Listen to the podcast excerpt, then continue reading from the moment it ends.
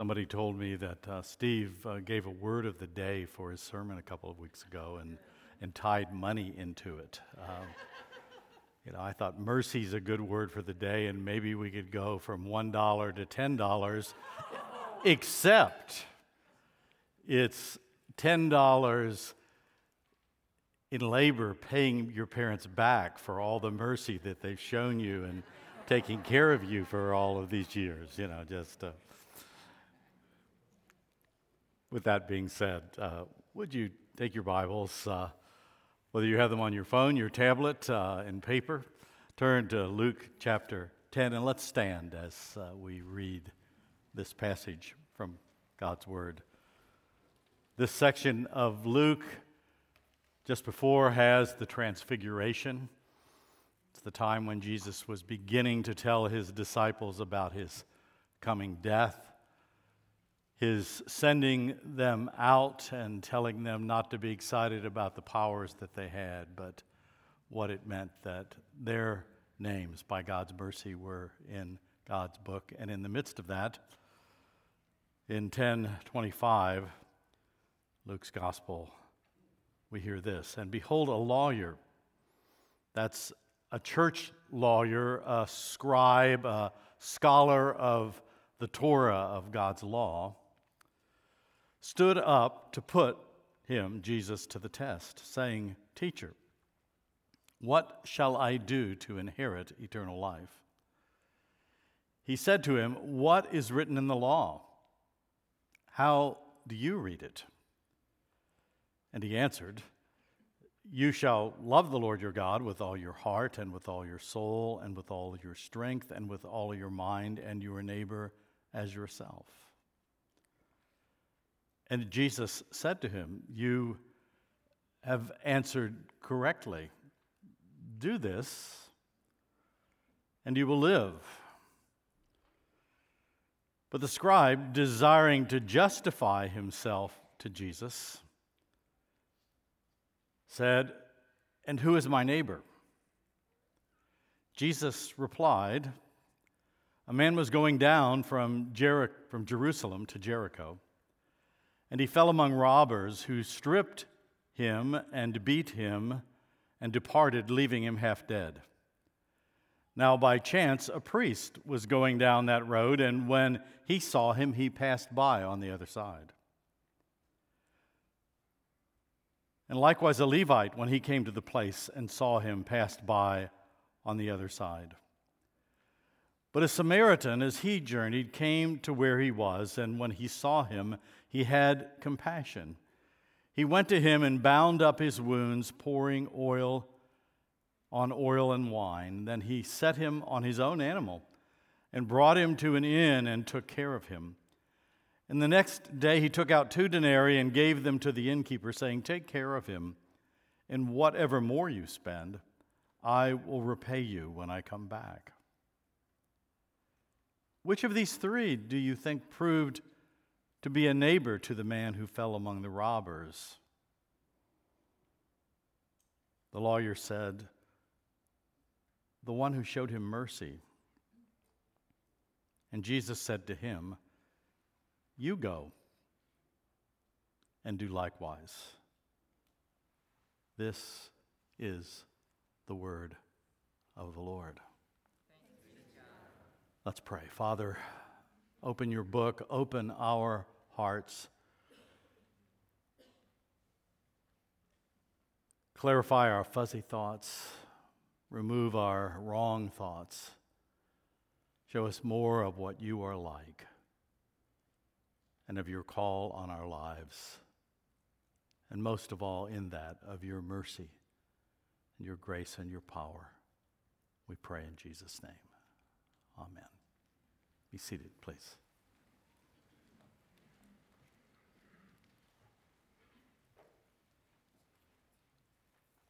I have been uh, encouraged over the last several years reading some of James K. Smith's books. Uh, Stephen Trafton and I have talked about that. Uh, Steve Wiedmuller as well. I'm not encouraging you to read more books. I get some of you saying that's so exciting, and others I can't keep up, and I don't expect that uh, you know, that you will. But uh, Smith has written with insight on how we, more than we know, live and learn by liturgy. And you go, what?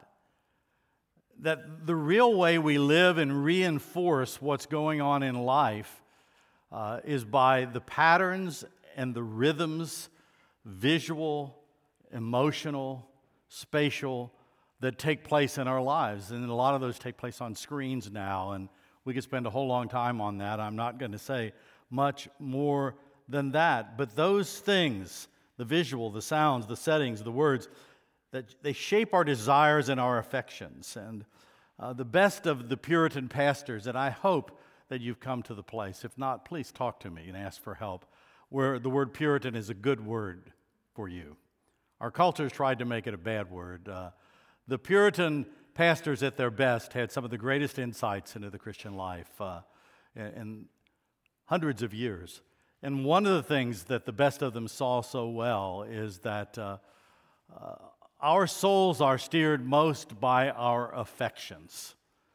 If you look at us as having intellects or minds and, and wills and affections, it's not the only way to talk about human beings, but it's a legitimate way. Uh, so often in our tradition, uh, we're really big on the intellect, on sound doctrine and sound mind. And Paul's big on doctrine. Peter's big on doctrine. It's important. Uh, and in a lot of traditions, maybe some of the churches you grew up in, people are always calling for recommitment, rededication, applying the will to follow Christ. I'm not in favor of that in the way it's done often, but it's an important thing to have our wills doing the right thing. But what the Puritans understood is that with those three things, the affections, the desires of the heart are like the rudder on a ship. Doesn't no matter how good your doctrine is, doesn't matter how many New Year's Christian resolutions you make, your life will steer will be steered by the rudder of the affections of your heart. And a lot of our liturgies, sometimes we say, I don't like liturgy in church. We don't talk about it a lot, but we have a liturgy that reminds us of who God is, of our need to bow before Him and confess our sins, of our need for the renewal of knowing forgiveness. But there are a lot of other liturgies out there. And I think in many ways, uh, there's proof in the pudding of life in America in the 21st century that people are being discipled by the liturgies of the world, even church folks, and kids growing up in church more than by what is in the church. Billions are spent every year in advertising to guide your desires. Multiplied millions are spent on temples like malls and stadiums and universities with glorious buildings and ever more glorious athletic facilities for the students that are better than what the athletes used to have because we've got to have the best temples uh, to give the best experience. Now, there's good in a lot of that, but those things that influence and shape our thoughts and affections, we really need to discern them. Augustine noted that humans are desiring agents, full of longings and passions. In brief, we are what we love. And we move towards the sets of relationships that remind us of, because we know we need to be reminded to stir the affections for the things we love. I've been watching a little bit of the ramp up. I got a haircut yesterday and uh, was at Sports Clips, and you know they had the, one of the first uh, NFL pre games on, and uh, you know what went through my mind? Images of the Dallas Cowboys' incredible stadium, and now the one they build in L.A. that that tops it temples of temples and, and the musics and the themes and everything that ramp us up to get excited to the place that, uh, especially those who bet money, uh, cry and weep more than Christians do at appropriate moments uh, when they lose their funds.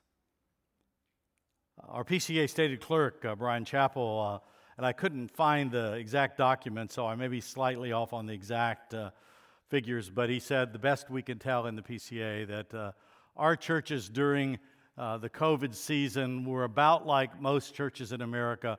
There was a drop afterwards of 20 to 40 percent in attendance.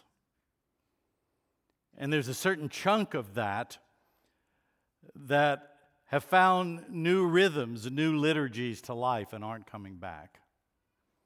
Now, why do I go all, all out into this? I'm not going to beat up on you. You're here. But I want us to, I want us to pray and think uh, are we thinking about why do I need the liturgy that's in worship? Do I understand that? How many other places do you go that teach you about the whole Christ and have you humble yourselves before Him? That teach you regularly about the weakness of your own nature, that teach you both about the beauty of creation and the glory of the university. We've got a wonderful one near us here that has a lot of things, and yet the university the universities in America are the seedbed of Romans 1 in running away from God and God letting us run by our own desires. And their temples and their buildings are telling a whole different narrative and liturgy of what human beings are and what we can and should do to our bodies and with them. We need one another desperately. And so this morning I want to give you one more glimpse of why you need Christ and his church as the foundational liturgy in your life just by looking at Jesus and the way that he used this parable. We need to be a people who see the beauty and the flourishing Jesus brings and who know what lesser beauties are pulling us away from devotion to him. Luke 10, 25, uh, verses 25 to 29. Uh, Behold, a lawyer stood up to put Jesus to the test. Uh, it's natural to want to test Jesus. That's the first heading. Natural in quotes, because that's what the flesh wants to do. I mean, Jesus was an equal opportunity offender. I mean, it doesn't matter where you are or where the people in the crowds were in Jesus' day, uh, he shakes up everybody because he is so different than us. He's like us. He's God eternal who took on flesh, but He's God eternal who took on flesh. And so he shakes us up. And so, this teacher of the law who considers himself, no doubt, one of the scholars of Scripture in Israel, uh, doesn't like some of the things that he's hearing. And so, he wants to test Jesus. And, and one of the reasons uh, for that is what comes uh, before that he threatens our attempt every attempt to take control. Uh, if you've got your Bible open, look back at 10, chapter 10 and verse 22. Uh, all things have been handed over to me by my Father, Jesus says, and no one knows who the Son is except the Father, or who the Father is except the Son and anyone to whom the Son chooses to reveal him. Uh, if you try to share your joy in Christ with very many people today, uh, you're going to say, wait a minute, that's too narrow, that's too exclusive, that's too intolerant. And, and you may have even heard uh, the thing, I think I shared it in another sermon, the story uh, of the elephant in the blind village, and everybody's going around the elephant and trying to, some are grabbing the trunk and some the legs and some the tail, and the elephant bends down and they get hit with an ear, and they're all trying to figure out what it is. Uh, but they're all blind and, and can't figure it out. And that's like world religions. Everybody's got a little understanding of what God is really like, and, uh, and therefore we should just believe anything goes. Uh, you know what the problem with that story is? Is there's a hidden narrator that is almost never talked about who's the one that's telling you the story. And the question that doesn't get asked when people throw it in your face is how this narrator find out what the truth really is and that none of us have it. That's intolerant of him. That's narrow minded. How dare he be what he's accusing us to be, or she? I want to be fair to men and women both on that. Well, the issue with Jesus, and I can't say much more than this, is that he's claimed, even in the previous verses to this text, that he came from eternity, and he's the only one who really knows what it's all about. And we are the ones who are blind that need somebody to tell us. So, one of the reasons to look at Jesus, and if you've got questions, I could give you a lot more reasons. I mean, I spent a year and a half of my early college years growing up in the church, but not being sure of where I came from and who I was, uh, finally coming to the conclusion after looking at a bu- bunch of other things that if one wanted to be reasonable, Jesus is the first place to look if anybody really knows what it's all about. And that's a very rational, logical reality.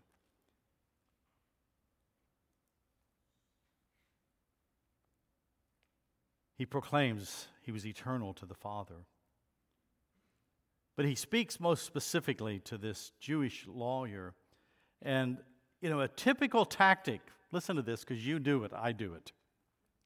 If we're struggling with God and we're struggling with really listening to the scripture, uh, a typical tactic is to argue about rules or about morality to avoid God as personal, as a being who's so much greater than us.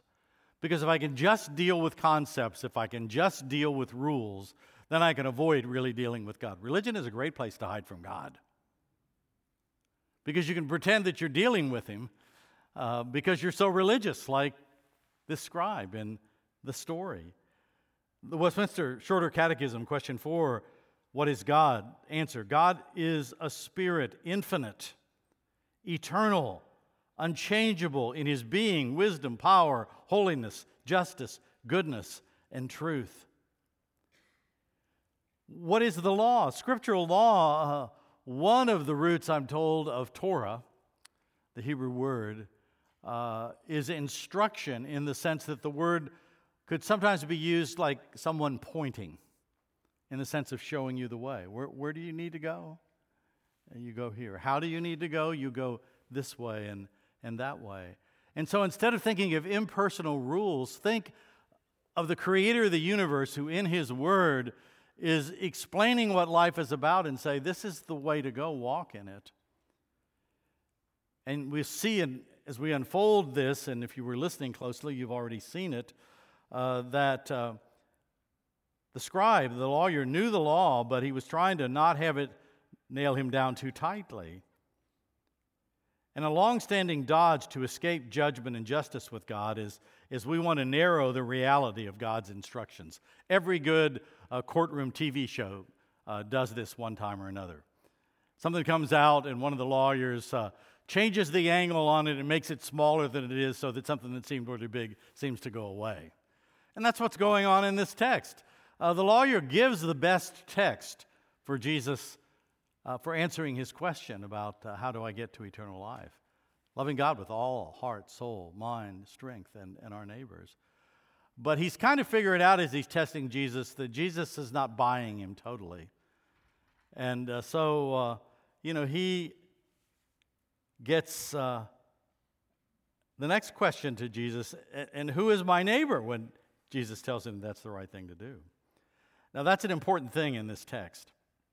Among many of the Jews, and especially among many of the Pharisees, who could include the scribal lawyers, the rabbis, the Levites, uh, neighbor was defined very narrowly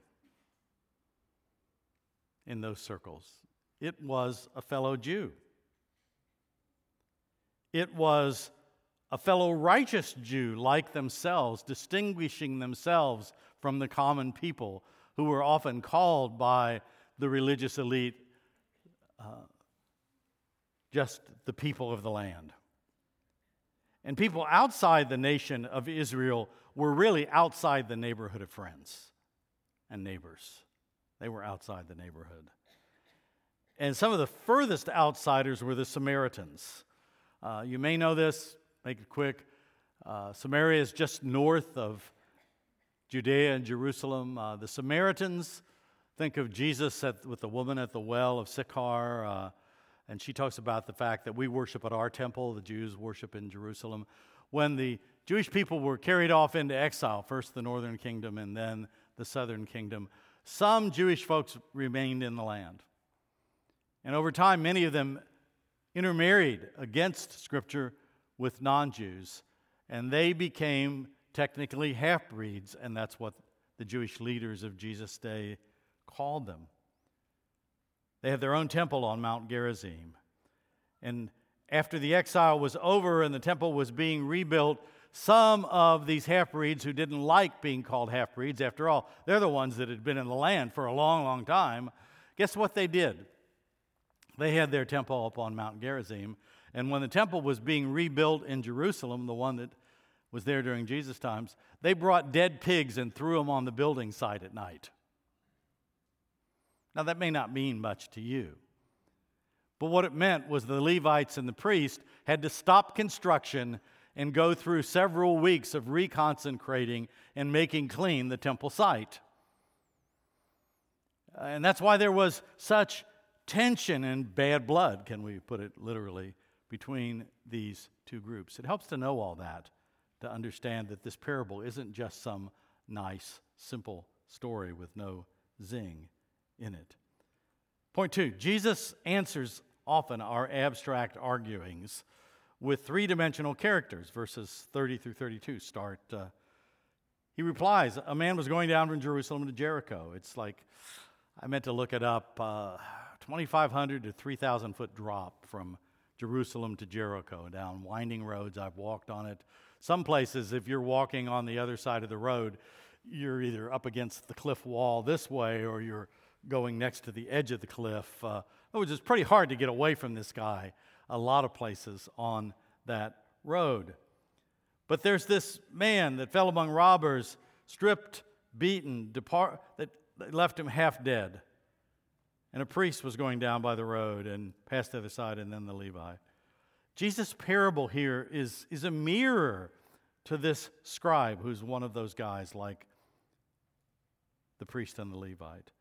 Uh, James 1 22 and through 25, uh, don't take the time to turn there, we won't be there long, but talks about seeing our natural face in the mirror versus the mirror of Scripture interpreted by God's perfect law and gospel liberty changing us. It's James' way of talking about the flesh and the spirit. And Jesus writing Scripture with this parable is holding up a mirror in front of this Levite to show him he's not interpreting the scripture that he knows so well properly at all. And he reverses the testing of the scribe, the scripture lawyer, with a question. Uh, I love uh, Woody Allen's quips, uh, the film director uh, uh, who was some, one time asked, he's Jewish, uh, why do rabbis always answer questions with questions? And Allen said, why shouldn't a rabbi answer questions with questions? It's a great line. But Jesus' question is at the end of his story. The story is a scriptural mirror held up before the scribe, and any religious, sacred or secular religious, uh, in case you haven't noticed, we are now in the age of the secular religious. A lot of folks in our culture didn't want to be religious in the traditional ways, and so now they've become deeply religious. Deep standards, much like the characters uh, that are in the elites in this parable. Uh, that's the way they are with their secular religion. So this applies well, whether you're church religious or secular religious.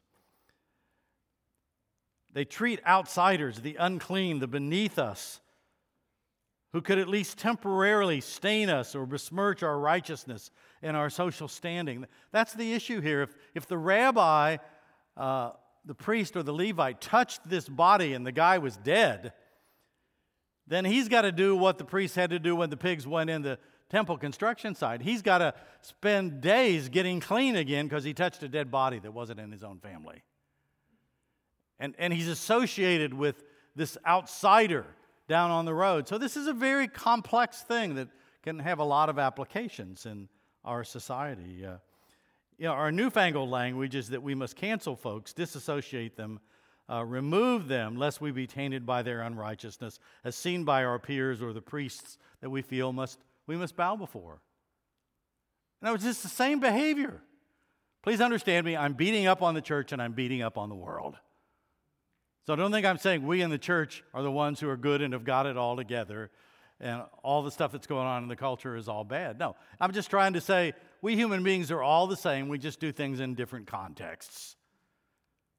But the patterns are so very similar. And it's not all about, uh, we could speak of righteous moralists or conservatives or progressives or social justice warriors or racists or callers of people racist. It's all about how we see ourselves and how we treat outsiders.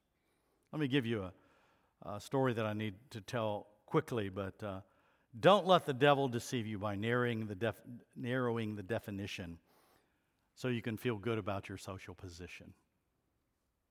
That's the principle that's here. For several years, uh, about 10 after 2005, every couple of years, I went and spent three weeks in East Africa uh, training pastors and elders, and mostly uh, independent Pentecostal churches, but with uh, some of the young Presbyterian churches as well, training the ruler, the pastors and the elders, sending a number of guys uh, to seminary with friends who uh, helped me raise the money.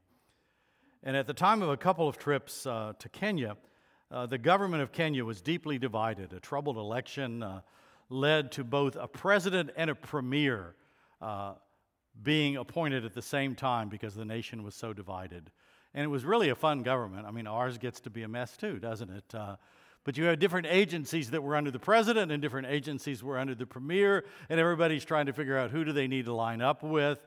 And they were all trying to line up the different tribes with their group and how the resources were being handled out so people would support them and vote for them and they could win uh, the next election. Uh, and to keep the peace. Uh, I and my colleague uh, were entering Kenya from Uganda and spent a couple of hours in a back room in the back of the West Kenya Customs Office. Uh, I don't recommend that. Uh, it's kind of like you don't know why they're not letting you enter, even though you've got a visa from the Kenyan embassy in Washington, D.C., uh, and uh, they're locking you up, uh, so to speak. Uh, I mean, they're there with you, but they're trying to figure out what they're going to do with you. And, and we were trying to figure out whether the issue was that they wanted some extra fees to let us in, uh, if you know what I mean, uh, I'll leave it at that, uh, or whether we were caught up in this political mess because we knew and had heard that uh, uh, some parts of the government were really upset with both local people really preaching the gospel and with outsiders coming preaching the gospel because it was biblical values were influencing the election. Can you imagine that? And uh, all we knew is the way it ended up was that they decided to let us in the country without any extra money coming their way. But then they warned us because of their interrogation we know where you're going to be, and if you preach, we'll arrest you. It was a new experience for me, for literally firsthand in a foreign land getting uh, tested. Now, it was interesting because uh, one of our Pentecostal bishops uh, had been the district commissioner of police and made contact with the district commissioner, who's like the governor of this huge area of Western Kenya. And, uh, and he said, I want to meet them. So we went into his office and he found out what had happened. And he found out how we were talking about economics and mercy and ministry uh, in, in, the ministry of preaching the gospel. And he began to ask us questions. And he says, What you guys are doing, we have so many poor in my district. And Maybe you can get through to them. You're trying to tell them some of the same things I'm trying to tell them. And he gets on the phone and calls the customs office says, Don't you ever treat these people that way again, even though it was a separate area of the government. Now, that was fascinating, but that's only the first part of the story. Here's why I take the time to, to tell you the story. Is that between the previous trip into Western Kenya and this trip, there had been riots, deaths, churches and buildings burned down. And as I and my colleague began to teach about the implications of the gospel and how we deal with insiders and outsiders, and what the heart of mercy towards those that the world would call outsiders if we're going to be involved with our worldly, cultural, ethnic, economic, political party groups, that the gospel changes all that. And I found out that four, I think it was, of the pastors in this conference of 200 had had their buildings burned down. And they knew other pastors who loved Jesus, but who were involved in beating other pastors and Christians because of the lines that had gotten drawn over the way words were pronounced in the dialect or the tribal language. And I watched these dear brothers grasp how big the gospel is and begin to weep in front of my friend Barry and I, saying, We just didn't understand that loving Jesus means this. Oh, we must go tell our people and teach our people. This is no small thing that Jesus is doing in this parable. And Jesus Three, uses a Samaritan to shine light on the blindness that we religious elites have to our desperate need of the mercy of God. From the background already presented, you can see that Jesus' parable is like a lighted, magnifying makeup mirror to this lawyer. I mean, it's just in his face and helping him see the pores and the ones that are stopped up with ungodliness. Because it's this half breed Samaritan that's the good guy who sees in compassion, anoints, wraps wounds, walks himself and lets his animal carry the half dead man and takes care of him. The outsider, the outcast, the canceled, the scorned Samaritan is the one who identifies with the wounded, the unclean, the closer to death than life man. And so now, Rabbi Jesus question which of these three do you think proved to be a neighbor? The lawyer knows he's trapped and says, The one who showed him mercy. And he says, You go and do likewise. I don't think there's anything wrong with that admonition, is there? You go and do likewise. But lest you go off track, let me ask you this.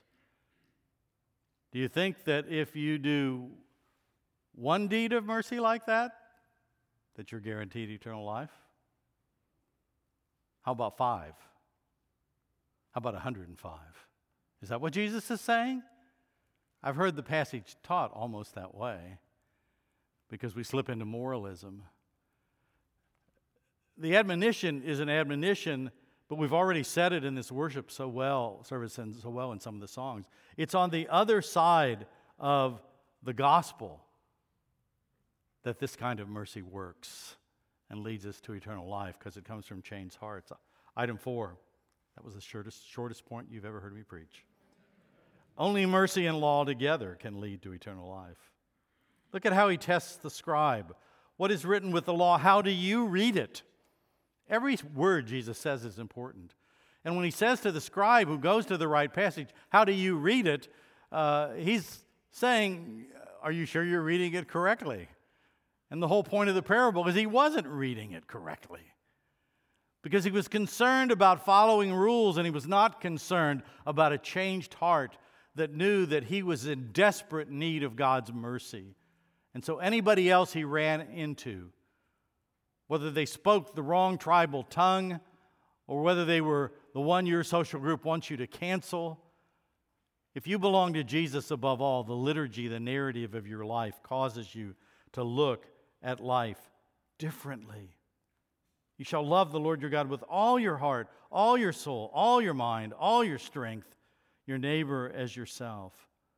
Uh, if eternal life, forgiveness, justification, righteousness is by the law, how are your chances of righteousness, right standing, leading you freely into the presence of God?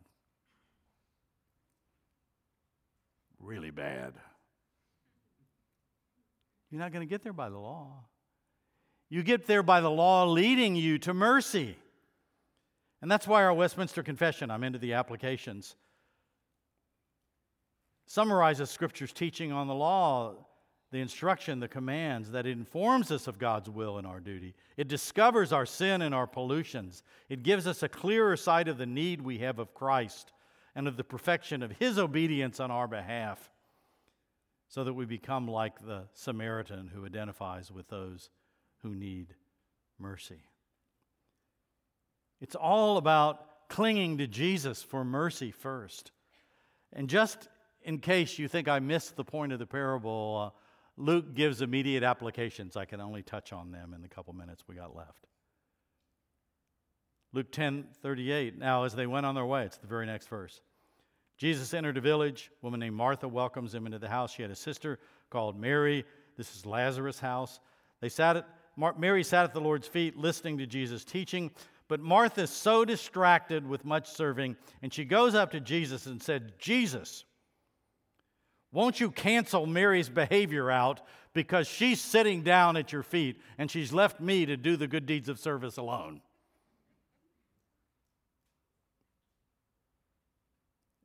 And Martha, I mean, it's good what she's doing, but she thinks that it's what she's got to do to be righteous. And Jesus' words to Mary are just amazing. Martha, Martha, you're so anxious and troubled about many things, but one thing is necessary. Mary has chosen the good portion. What did Mary choose? It's the old Sunday school lesson Jesus. Everything that we need is in Jesus. And, and Mary's going to get up and do a lot of work. But she wants the words of mercy and life from the mouth of her Savior, who's in her house. Eating can wait. I saw a church in Portland when I was in seminary. Uh, had a wonderful evangelism explosion program, small groups, life groups. They killed their life groups because all the homes started outdoing one another in the food that they served, and before long it was about the food.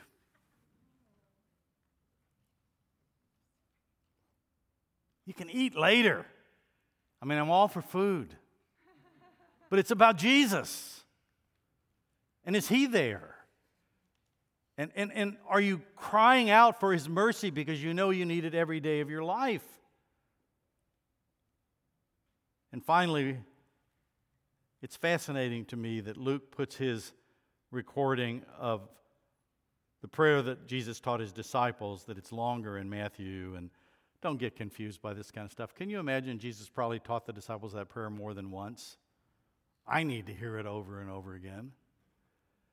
But Luke shortens it and he makes it about Father, hallowed be your name. This is Luke 11, 1 through 4. Your kingdom come. Give us each day our daily bread and forgive us our sins, our debts. We forgive everyone who's indebted to us and lead us not into temptation. Luke is led by the Spirit to put this application next, hallowing the Father's name, longing for the kingdom and sustenance. But he says, because we're a people who know we need mercy and forgiveness, and what do we need forgiveness of? Don't forget what's in Matthew's rendering of the Lord's Prayer. My Methodist church didn't like the word debts in the Lord's Prayer. But it's really important to understand that what God has to forgive of you is your debts. What are your debts? You were to love him with all of your heart, all of your soul, all of your mind, and all of your strength every waking hour of your life because that's what he's worthy of. And every minute you didn't do that, you owe him. Do you think you need mercy? If God, who is the creator and who defines everything, says that's what I created you for, do you think you're in debt to the Lord of heaven? And the debt is so great you could never pay it back. And that once you see that mercy, and that's where forgiveness flows, and you look at anybody else and decide to be harsh with them,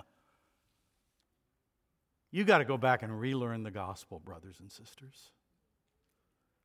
And I want to get us out of here on time, but a 30 second aside.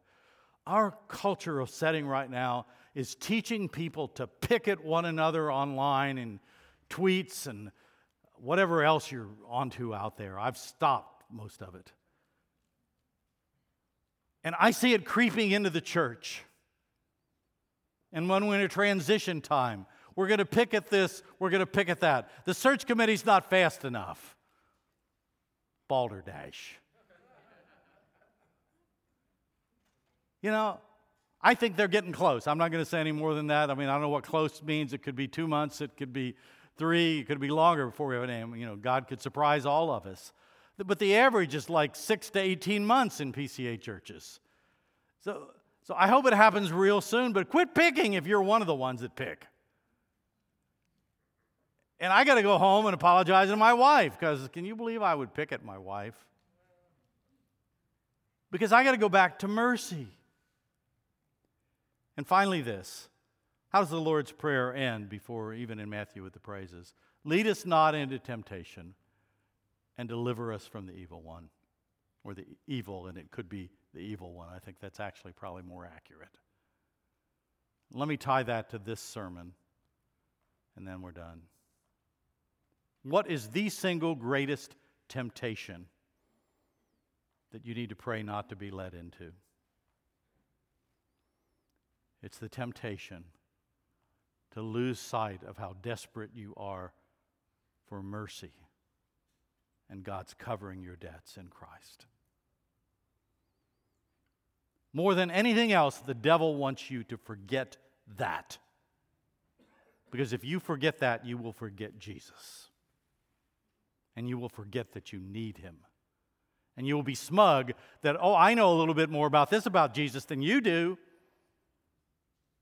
And I've been to seminary and to years of school after that, and I'm so smart. Well, if I'm not merciful, I'm so stupid. I'm so blind. I need somebody to take me by the hand and lead me back to the cross. So, brothers and sisters, this parable is a big parable because it's teaching all of us religious elitists. Religious in religions or religious in the new secular religions that we haven't faced the biggest reality of all. We're in debt to God, and there's no way out but the Lord Jesus Christ, whose arms want to hug you this morning. And say, Do you think I did what I did and I won't hug you? Let's pray. Oh Lord Jesus, let us see what you're like so that we see beauty in following you.